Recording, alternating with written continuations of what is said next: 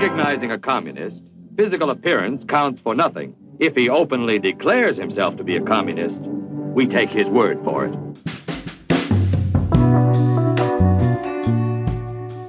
Hey everyone, this is Leon from Fiasco and Prologue Projects. On this episode of 5 to 4, the hosts are talking about Harisiades v. Shaughnessy. In this case from 1952, three legal residents, but not citizens, of the United States faced deportation based on their prior membership in the Communist Party. The reasoning was that the party had advocated for the overthrow of the United States government, and therefore anyone who had ever affiliated themselves with it must have had the same goal. The court's ruling in this case established that some constitutional rights simply don't apply to certain groups based on their immigration status. This is 5 to 4, a podcast about how much the Supreme Court sucks. Welcome to 5 to 4, where we dissect and analyze the Supreme Court cases that have abandoned our civil rights, like our co host Rhiannon, abandoning us when we cover First Amendment cases. That's right. I'm Peter, and I'm here with Michael. Hey, everybody. It's just me. no Rhiannon. Rhiannon, not here, doesn't care about the First Amendment, doesn't respect our listeners enough, I think. Mm-hmm. Doesn't think that they deserve to hear her thoughts, even though we beg her every time. Hates communists, thinks they all should be deported. she said she agrees with the case. Yeah. Today's case Harisiades v. Shaughnessy. This is a case about free speech and specifically about the free speech rights of non citizen immigrants. This case answers the age old question Are immigrants allowed to be communists? in the negative, answers the question in the negative. Yeah. Spoilers. You see, this case is from 1952 in the midst of the Red Scare, and Congress is targeting communist sympathizers in our midst. There is a law, the Alien Registration Act of 1940, better known as the Smith Act, that allowed for the deportation of immigrants who advocated for or participated in any attempt to overthrow the United States government or who belonged to groups who did. Mhm. Uh, in 1950, you get the Internal Security Act, which says that membership, even former membership, in the Communist Party is enough to prove that someone wanted to forcibly overthrow the United States government. Mhm. Put those two laws together, and people start getting deported on that basis. And then a few of them, a few immigrants who are not yet citizens, say, hey, what about the First Amendment? Right? The First Amendment says we have rights to free speech and assembly. So surely you can't kick us out of the country just because of our past association with the Communist Party, right? and the Supreme Court says, think again, commies. That's right, you fucking pinkos. Get the fuck out. There's the door. Yeah. yeah. Yeah. In the absence of Rhiannon, I will entrust the background to you, Michael. Oh, wow. Thank you. I'm honored. so there are three plaintiffs in this case, but I really want to talk about one of them, not Harris Harisiades, but a woman named Dora Coleman. And Dora emigrated from Russia in 1914 when she was only 13 years old. She first joined the Communist Party in 1919 for about a year before leaving it. She was 18 years old. At the time, it was called the Workers' Party. It wasn't the Communist Party. Mhm. She again joined for like a year or two each time, twice, once in 1928 and again in 1936.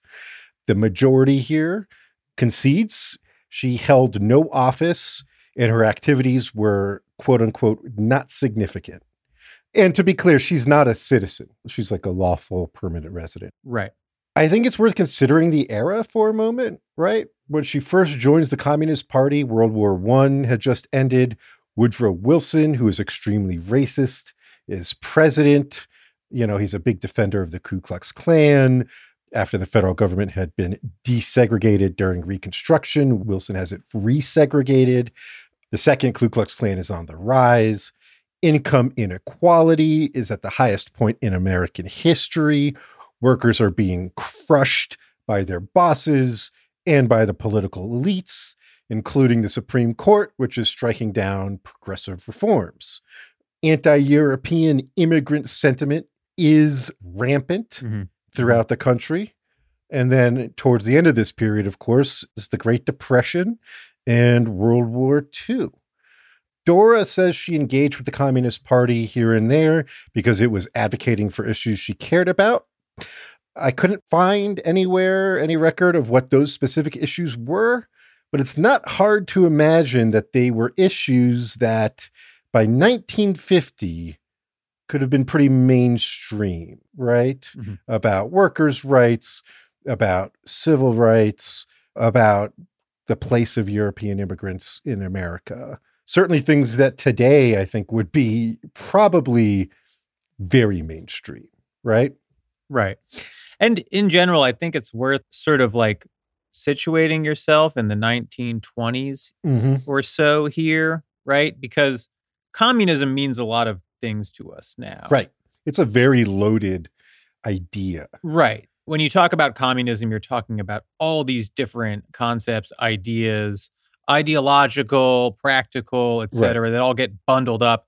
All of this history about, you know, the Cold War, the Soviet Union. Right. Stalin. Right. Like there are historical figures that it brings to mind.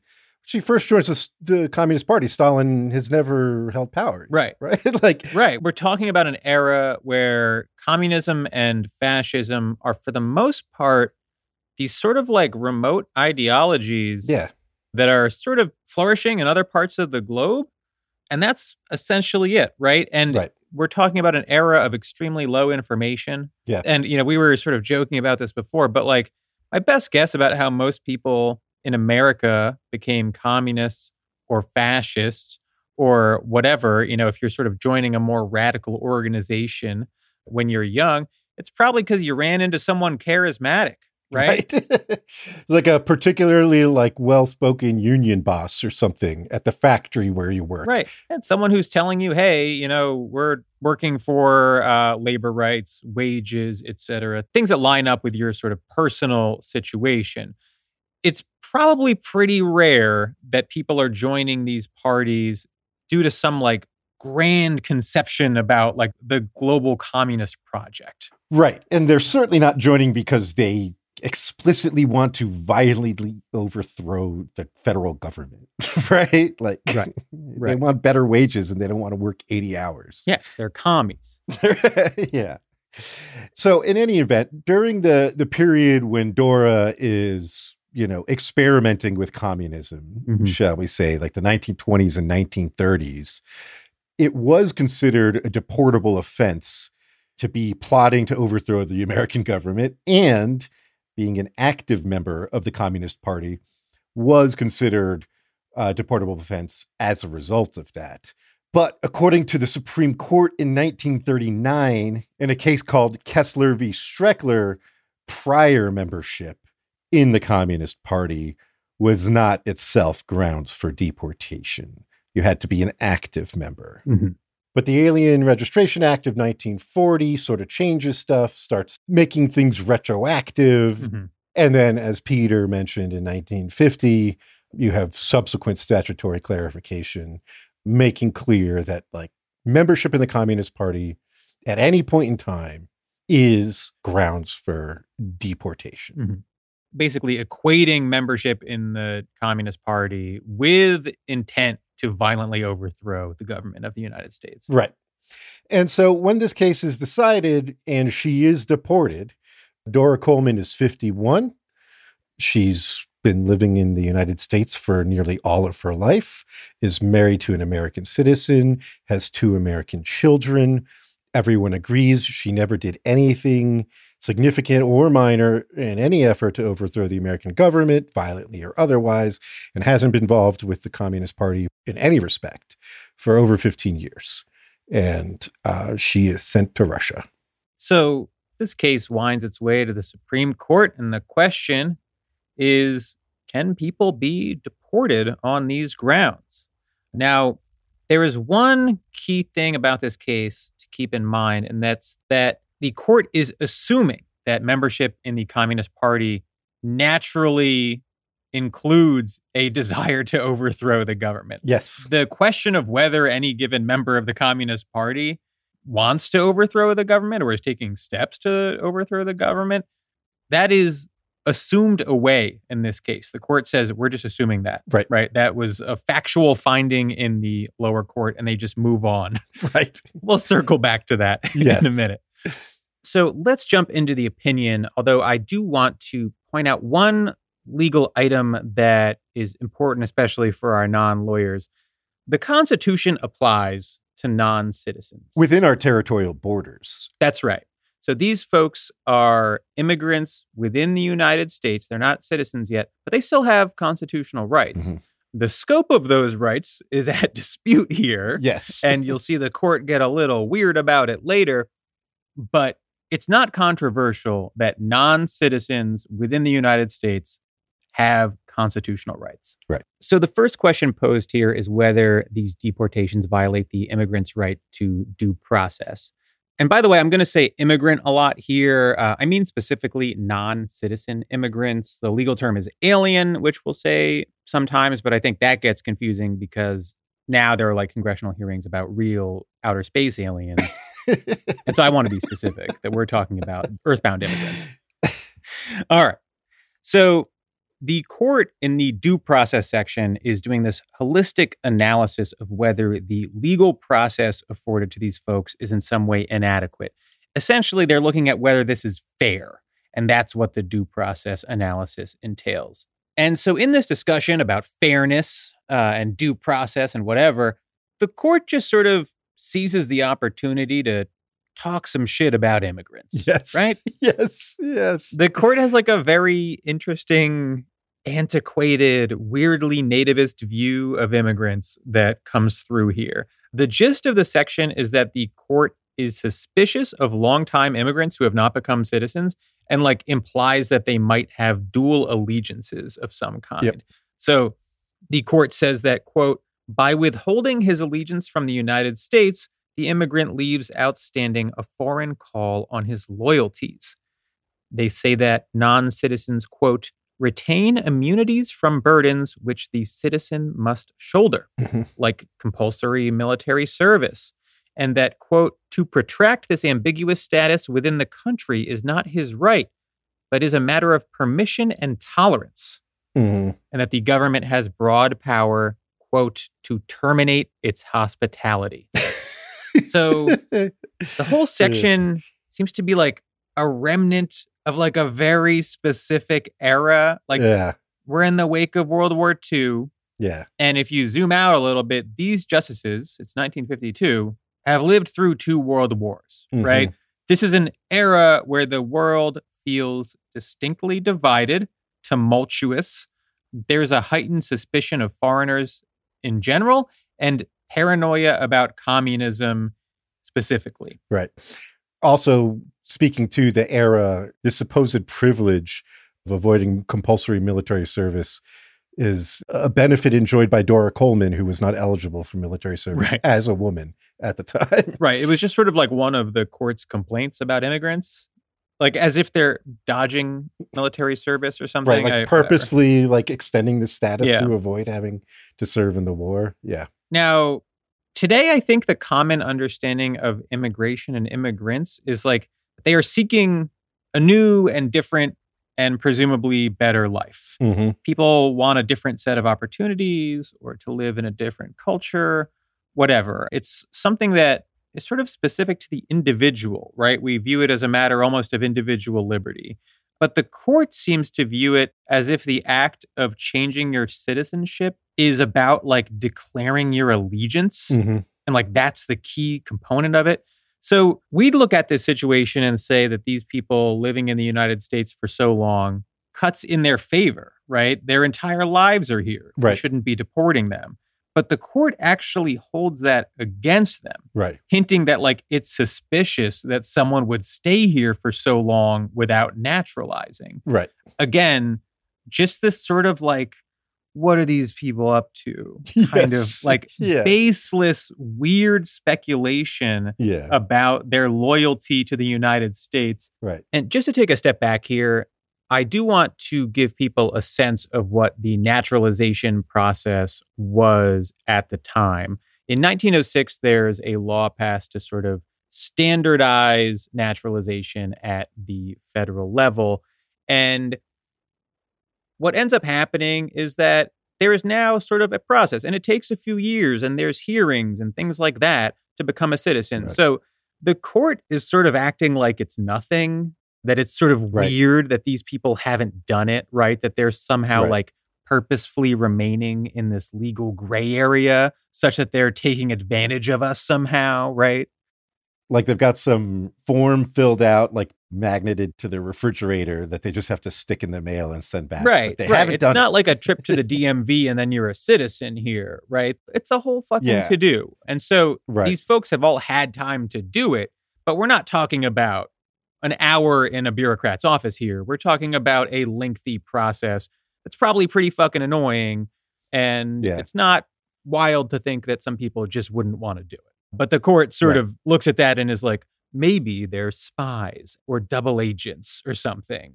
Yeah, yeah. uh, To that point, I forget which of the three opinions mentions it, but like, you know, right around the time Congress starts saying that membership in the Communist Party at any time is grounds for deportation in like 1940, the Communist Party stops allowing immigrant membership. Right. And to be clear, the Communist Party was actually expelling That's right. immigrants, right? Non citizen immigrants during this time. They were kicking them out of the party so they would not get in trouble, right? Right. The party was protecting people from being deported. Right.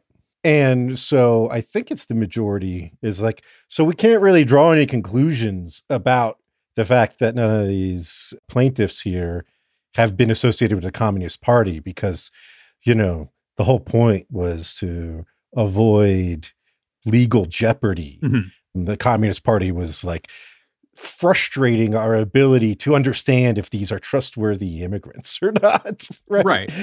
What was actually happening was that the Communist Party was protecting people from being deported. Yes, yes, exactly. Exactly. Like, no, don't join the Communist Party. They're going to deport you. We don't want you deported. yeah, exactly. It's like the government says, hey, we're going to deport you if you join the Communist Party. And then the party is like, okay, well, then we're not going to let immigrants join. And it's going to get them deported. Yeah. And the government is like, aha, they're not letting them join because they're being sneaky. it's like, what the fuck are you talking about? exactly. Like, you created the incentive structure here, Right. whatever. Uh, it's so stupid. yeah. So, this is generally taught and understood as a First Amendment case. But what's jarring about it is that the court barely mentions it. Yeah. It just sort of tosses the First Amendment claim out without much discussion. They say that communist countries simply, quote, suppress everything distasteful. Yeah. but, you know, by contrast, our government doesn't suppress everything, only incitement to overthrow the government, Right. which this is. That's right. Right? Like that. So just being like, look, we're not communists, all right? In fact, we're the opposite of communists. We deport all communists. That's right. it's so fucking funny. They're like, look, we're not authoritarians like the commies. All right. Now get the fuck out if you're affiliated with a political party we don't like. yeah. Now, this section is sort of remarkable for a few reasons. The main issue here is that they are dodging the fundamental concern, which is that they haven't actually shown that these individuals were involved in a plot to overthrow the government Right. right? And this sort of like circles back to the assumption the court made about membership in the Communist Party equaling being part of a plot to overthrow the government, Right. right? Right. So, like, they're making a series of assumptions. First, the assumption that the Communist Party USA was throughout its history institutionally engaged in a plot to forcibly overthrow the United States government. Mhm. And then B, that mere membership in the party made you an accomplice in that plot. So neither of those assumptions is grounded in anything particularly real or compelling, Right. but they are crucial assumptions that the court is making and just sort of like gliding past. Yeah. Now, this case is part of a series of attacks on speech rights in the context of the anti communist panic of the mid century. The second Red Scare, of course. The Mhm. first was right after the revolution in Russia. There was another case a year prior, Dennis v. United States, which I'm sure we'll eventually cover, about the prosecution of several leaders of the Communist Party USA for the same basic thing plotting to overthrow the government. hmm And this is despite the fact that there's no evidence that any of them were actually engaged in a plot to overthrow the government. Right. The charges in that case were predicated on the writings of Marx and other communists who said, like, you know, in the event that it's the last available option, forcible revolution to establish the proletariat in power is acceptable. Right. Right. That's sort of like in the old communist tracks. Right. Now, that was a terrible case, but at least those were like the leaders of the party, right? like you could at least craft like a theoretical construction of the facts Yeah. where they are the vanguard of a conspiracy to overthrow the government, right? right. Or like, you know, have connections to Moscow or whatever you need to like create some seditious conspiracy in your mind. But this is just some hapless people who at some point in like the 1920s thought that communism sounded like a good idea, right? Right. We have no indication that they had any inclination to overthrow the United States government. And in fact, there is no evidence that anyone here took any material steps to overthrow the United States government. So this case is sort of fucked up because everything that we understand the First Amendment to be now just gets like tossed aside by the court in this case. Like, Yeah. it's just not even talked about like it's a serious concern. Yeah. Like the idea that your mere affiliation with a party who itself has a mere affiliation with an idea right. that you think is like dangerous that that's enough to deport someone or imprison someone yeah. it just feels ridiculous but that is the state of free speech law in 1952 Yeah. This feels like a, a good time to take a break. okay we are back So there's one concurrence and one dissent. Frankfurter writes a concurrence where he implies pretty heavily that he thinks this is a terrible outcome and bad policy.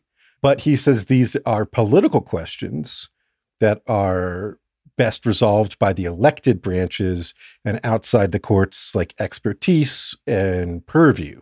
And so I'm just going to read a little quote from it. He's talking about prior cases that had granted these very broad, what they call plenary powers to the elected branches and especially Congress in the area of immigration, in excluding aliens and removing, deporting aliens. And he says, in their personal views, libertarians like Mr. Justice Holmes and Mr. Justice Brandeis doubtless disapproved of some of these policies, departures as they were from the best traditions of this country and based as they have been in part on discredited racial theories. But whether immigration laws have been crude and cruel, whether they have reflected xenophobia in general, or anti Semitism or anti Catholicism, the responsibility belongs to Congress. And he literally says, like, you, you don't come to us to change this Mhm. policy, go to Congress. These are statutes, and it's not our place to review them. right Douglas, our human rights king, Mhm. is in dissent, joined by Hugo Black. Right. His dissent, I thought, was pretty good. Not as sharp as I would like, but he sort of attacks this idea that this is something that's best entrusted to the political branches, essentially. He calls the case law from the late 1800s about excluding Chinese immigrants as like inconsistent with the philosophy of constitutional law Mhm. like in its entirety. And instead of like centering this whole thing in the idea of like inherent sovereignty that the majority does, and we'll talk about this a little more later, but he just says, look, this is an implied power. Like Article 1, Section 8 gives Congress the power to establish a uniform rule of naturalization and the ability to remove and deport aliens or exclude them at the border is an implied power, a penumbra, if you will. Yeah. yeah And these are people under the Fifth and Fourteenth Amendments where they have express guarantees of due process and life, liberty, and property and the equal protection of the law. And he says implied powers should not trump express guarantees Mhm. under the Constitution, which I think is right. I think he's yeah got- i think he's onto something more than that which is like the idea that there are just like areas of law that the court can't touch Yeah. seems like a very bizarre interpretation of the Constitution. Like, yeah. oh, you can violate equal protection, but only if you're doing it in the immigration context. Right. Like, that can't be how the Constitution is interpreted.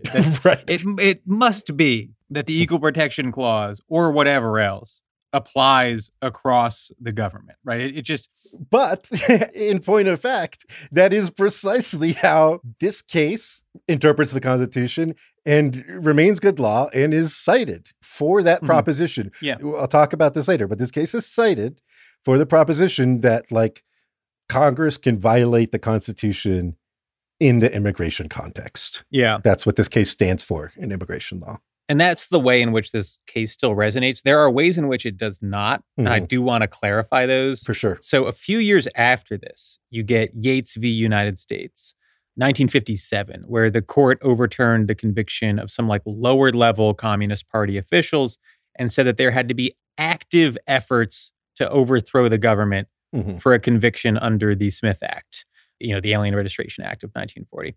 And then you get NAACP v. Alabama, where the court created the freedom of association, right, which isn't expressly in the Constitution, but the court said, look, you have rights to speech, you have rights to assembly, to petition the government. And if you want those to mean anything, then you need the freedom to associate with whoever you want without being just charged for that in and of itself. Right.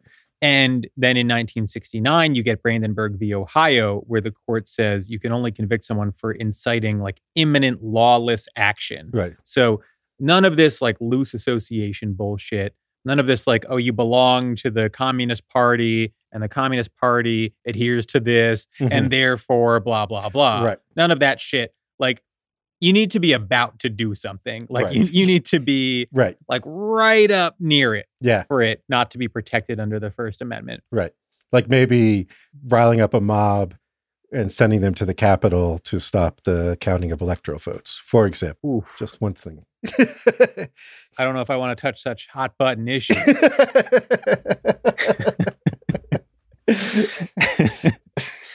so I do think it's worth pointing out while we're on the topic. One of the reasons that the Warren Court was so unpopular Mhm. was that these and a bunch of other opinions essentially like ground McCarthyism to a halt. Mhm. And so you get like Earl Warren and all of his allies on the court being accused of being communist sympathizers and facilitators. And that's a big part of what sort of fosters the anti Warren court sentiment and ultimately propels a Republican revolution on the court under Nixon, where he's trying to replace as many Warren court members as possible.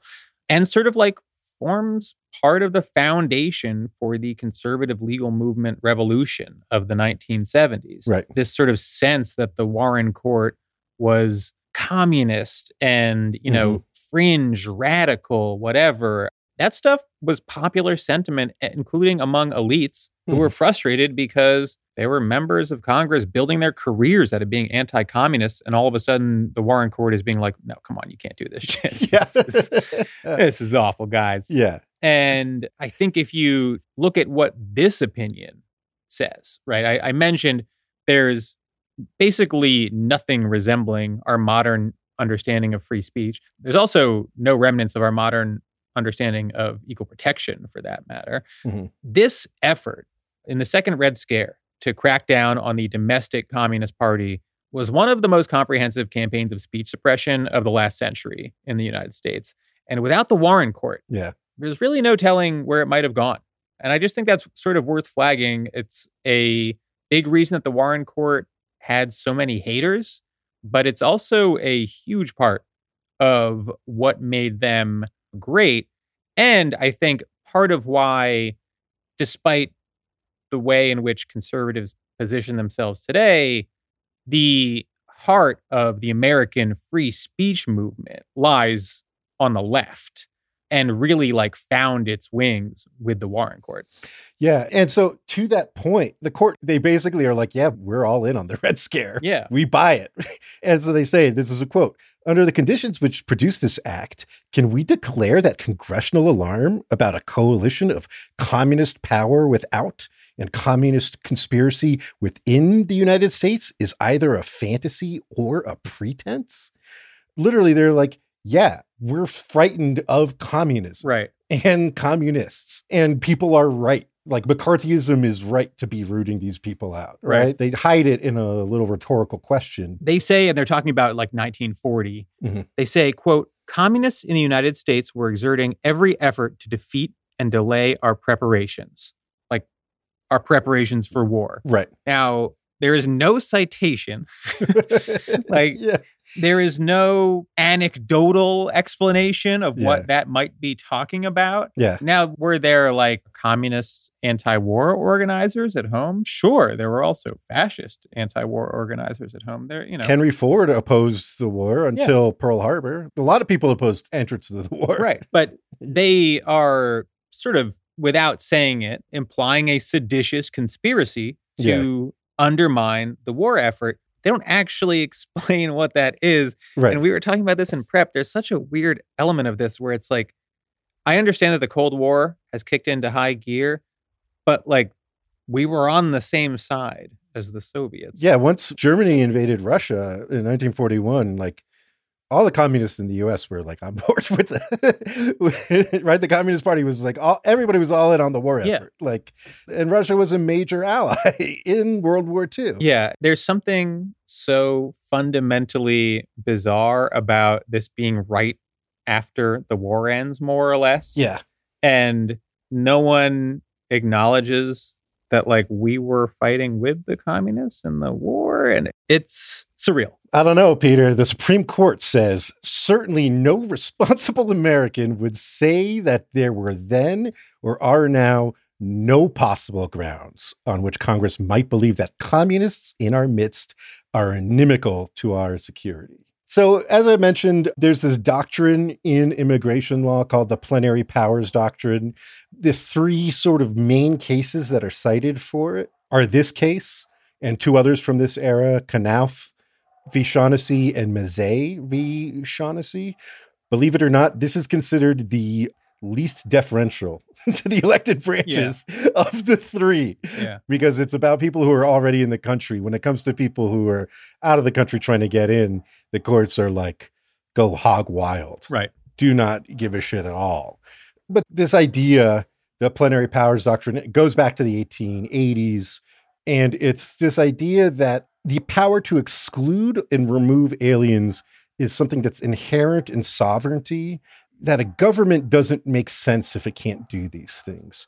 And therefore, unlike everything else the government does, these powers don't really need to be located in the Constitution, don't need to be justified by citations to constitutional provisions of congressional or executive power, and leave very little room for judicial review of congressional or executive action in the immigration context. Right. This is totally at odds with the entire structure of our Constitution and how literally everything else is done, right? The way the Constitution is designed is Congress can't do anything at all unless it cites to one of its enumerated powers, right? It can raise money, it can spend that money on the general welfare, it can regulate interstate commerce, et cetera, et cetera. Mhm. And whenever it does anything, whenever it passes a law, it needs a hook. It needs to say, we're doing it pursuant to this power. And there are powers that make sense in the immigration context. There is the ability to, you know, and the mandate to make a uniform rule of naturalization. And there is the ability to regulate interstate commerce, both of which imply a general ability to regulate the entrance or exclusion of immigrants, hmm. right? That makes total sense. So it's very easy to locate these sort of congressional powers in the Constitution. Say Congress is bound by the Constitution in this context, like it is in every other context, and allow for regular judicial review of congressional and executive action. The courts just decided they don't want to do it. They've decided to let the people run wild with their basest instincts for the last 140 years. Yeah. With very, very little pushback from the judicial branch. And our modern immigration law is built atop that. Yeah. This case is still cited. Harisiades was cited in the Muslim ban case, Trump v. Hawaii. Yeah, exactly. It was cited in Trump v. Hawaii as just another example of why the court should be loath to interfere with immigration decisions. Right. And it's one of those things where you start peeling back the onion Mhm. and you expect that maybe there's a you know well-reasoned principle holding the whole thing together. and what you actually find is just racism. Yeah.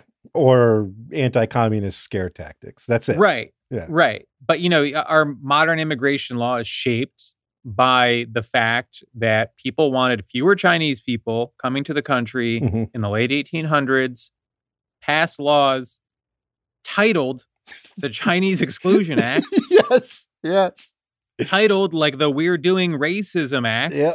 Courts are like, all right, well, you have a lot of power in this area. Yeah. right? And then like it just keeps getting built on. Yeah. So that like by the 1950s, they're not really talking about race Mhm. anymore, right? They're doing it in this context with like political enemies, but they're citing to those cases from the 1800s to Yeah. be like, there's a long tradition Right. of deference to the government in these matters. Right. And then 70 years after that, you get Neil Gorsuch being like, yeah, and you know, there's a long tradition of deference to the government on these matters. They cite this case from the 50s. right. It's all racism all the way down. I was going to say nobody wants to cite Chae Chan Ping and Fong Yep. Yue Ting anymore, the Chinese exclusion cases, but they cite this case, which relied on those cases, like explicitly Right. cite to them, right? right. I mean, it really is a superstructure built atop racist principles Mhm. from the late 1800s. And then you just like throw in weird anti-communist stuff from the mid-century Yeah. to like spice it up. right. Right. It's wild. And, Yeah. you know, not to say that modern immigration decisions aren't racist. Oh, they yeah, are. Trump v. Hawaii is profoundly racist. Absolutely. But the court just like does not wrestle with the fact that all of the modern analysis Mhm. is predicated on a belief that like racism is fine and good. Yeah. Yeah, that's right. And to the point about, you know, modern cases, just a few that cited this case, how its legacy looks. In the late 70s, there was a British lawful permanent resident married to an American citizen with American kids, sole breadwinner for his family, deported for simple possession of marijuana. Family just destroyed, right? There's a case Demore v. Kim from 2003, written by William Rehnquist, noted segregationist piece of shit, Mhm. dead and in hell as we speak, True. who cites this case for the proposition that laws that would otherwise be unconstitutional when applied to citizens can be okay when applied to resident aliens, even lawful permanent residents. Mhm. In that case, they were looking at a no bail provision where people were just being held without hearing, without bail, without nothing for, for months, Right. months and months and months. And then there was, uh, I've mentioned this before in the podcast, but there was a Guantanamo case, Kiyemba v. Obama, about these 17 Uyghurs who were fled persecution in China, were rounded up in Pakistan. Sorry, Pakistan, Pakistan. Rounded up in Pakistan how much think you want to put on it, I think. Rounded up in Pakistan in I think 2005 in the middle of you know the big war on terror craze sent to Guantanamo where they were held for years probably tortured everybody agreed they weren't actually enemy combatants Mhm. but they couldn't be sent back to China or active war zones or anything like that and didn't have anywhere to go and so a district court granted their habeas corpus, the rare win for a Guantanamo Bay detainee, and ordered them released into the United States. And the DC Circuit overruled that, citing this case and the two others I mentioned, Mezei and Knauff, for the proposition that like Congress doesn't have to let anyone in the country they don't want. And that includes people they kidnapped and brought to torture camps in Cuba. Mhm. I think to sort of tie this all together, what basically happens in American law is that in an effort to facilitate prejudice against Chinese immigrants in the 1800s, you see the creation of this doctrine that gives great deference to the government in the immigration context. And then for the next 150 years or so, that gets deployed in the service of various prejudices, Right. whatever prejudice is most popular at the time. right. So at the time, it's anti Chinese animus, but then it gets used to pummel uh, Irish and Italian immigrants hmm early in the 1900s. It gets used to deport communists or people who once joined the Communist Party for a year right. in the mid century. It gets used to deport immigrants from Mexico and Central America. And it gets used to brutalize Muslims. Yep. All of these things flowing out of one made up doctrine where courts are just like, when it comes to immigration, the Constitution, like, sort of doesn't always apply. right. Right. And that's it. That's it. Uh, I have one final thought about this case, and it was something that was like in the back of my mind the whole time. I think this case and the Red Scare in general are a good illustration of how this country treats different types of people and how it categorizes people in ways that don't necessarily make sense. Uh, now, on one hand, you have the left, communists, socialists. The fact that Karl Marx wrote about potentially violent revolution in the 1800s Mhm. is enough to deport former members of the Communist Party and to convict party officials nearly 100 years later. Right. But if we're talking about groups of Americans who want to overthrow the government and have taken significant material steps toward doing so, there's really only ever been one, hasn't there?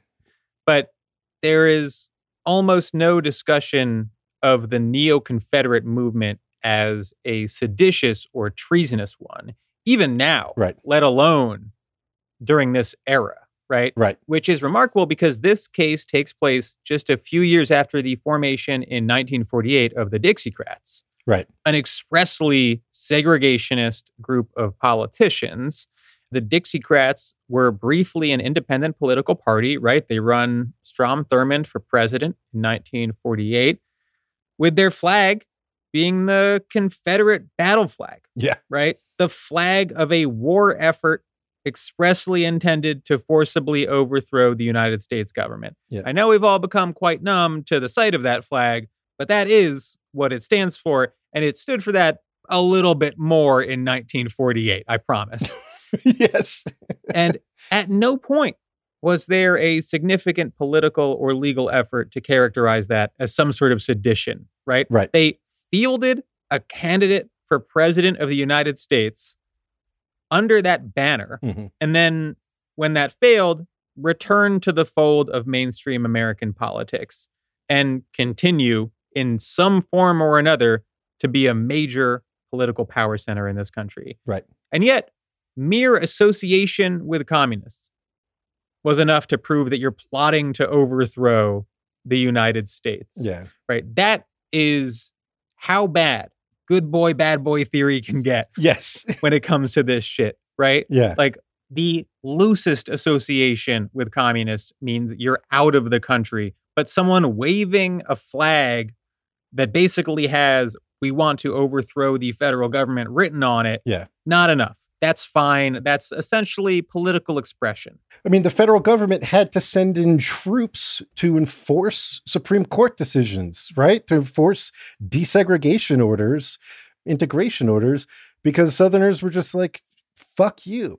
No. right Like, we don't respect your authority here. This is our state, right? right Like, that's the whole ethos of the quote unquote states' rights movement is that the states are more important than the federal government and should be able to tell the government to eat shit. Right. Sometimes violently. Like it's very violent movement, right? Like Right. bomb churches, lynch black Americans. Yeah. And most recently, of course, violently stormed the Capitol to stop the counting of electoral votes, Mhm. right? Some of them also wearing the flag Yes, that's right. Flying the Confederate battle flag in the nation's capital. Mhm. And look at the nuance that that gets. Look at the consideration and care that is given to charging decisions there, where sure, the Oath Keepers are getting charged with seditious conspiracy, but other people are just getting parading without a permit charges and Mhm. suspended sentences. And we're being very careful about, you know, elected officials who are clearly involved in the planning and orchestrating of that attack, making sure they don't see any consequences for the most part, right? Like, Yeah. And all of this is sort of predicated on the idea that there are certain in groups that America inherently belongs to, right. right? That if you're some white person from the South, you can literally say, I want to overthrow the United States government. And that is somehow viewed as patriotic Right. because, Because the tree of liberty is refreshed from time to time with the blood of tyrants, don't you know? Right. And because since its founding, there has been a perception by many groups of people that what America actually is, is a certain group of people, Right. not a place, not a set of ideals. Right. What it is, is the inheritance of white people. Yeah. And white men especially.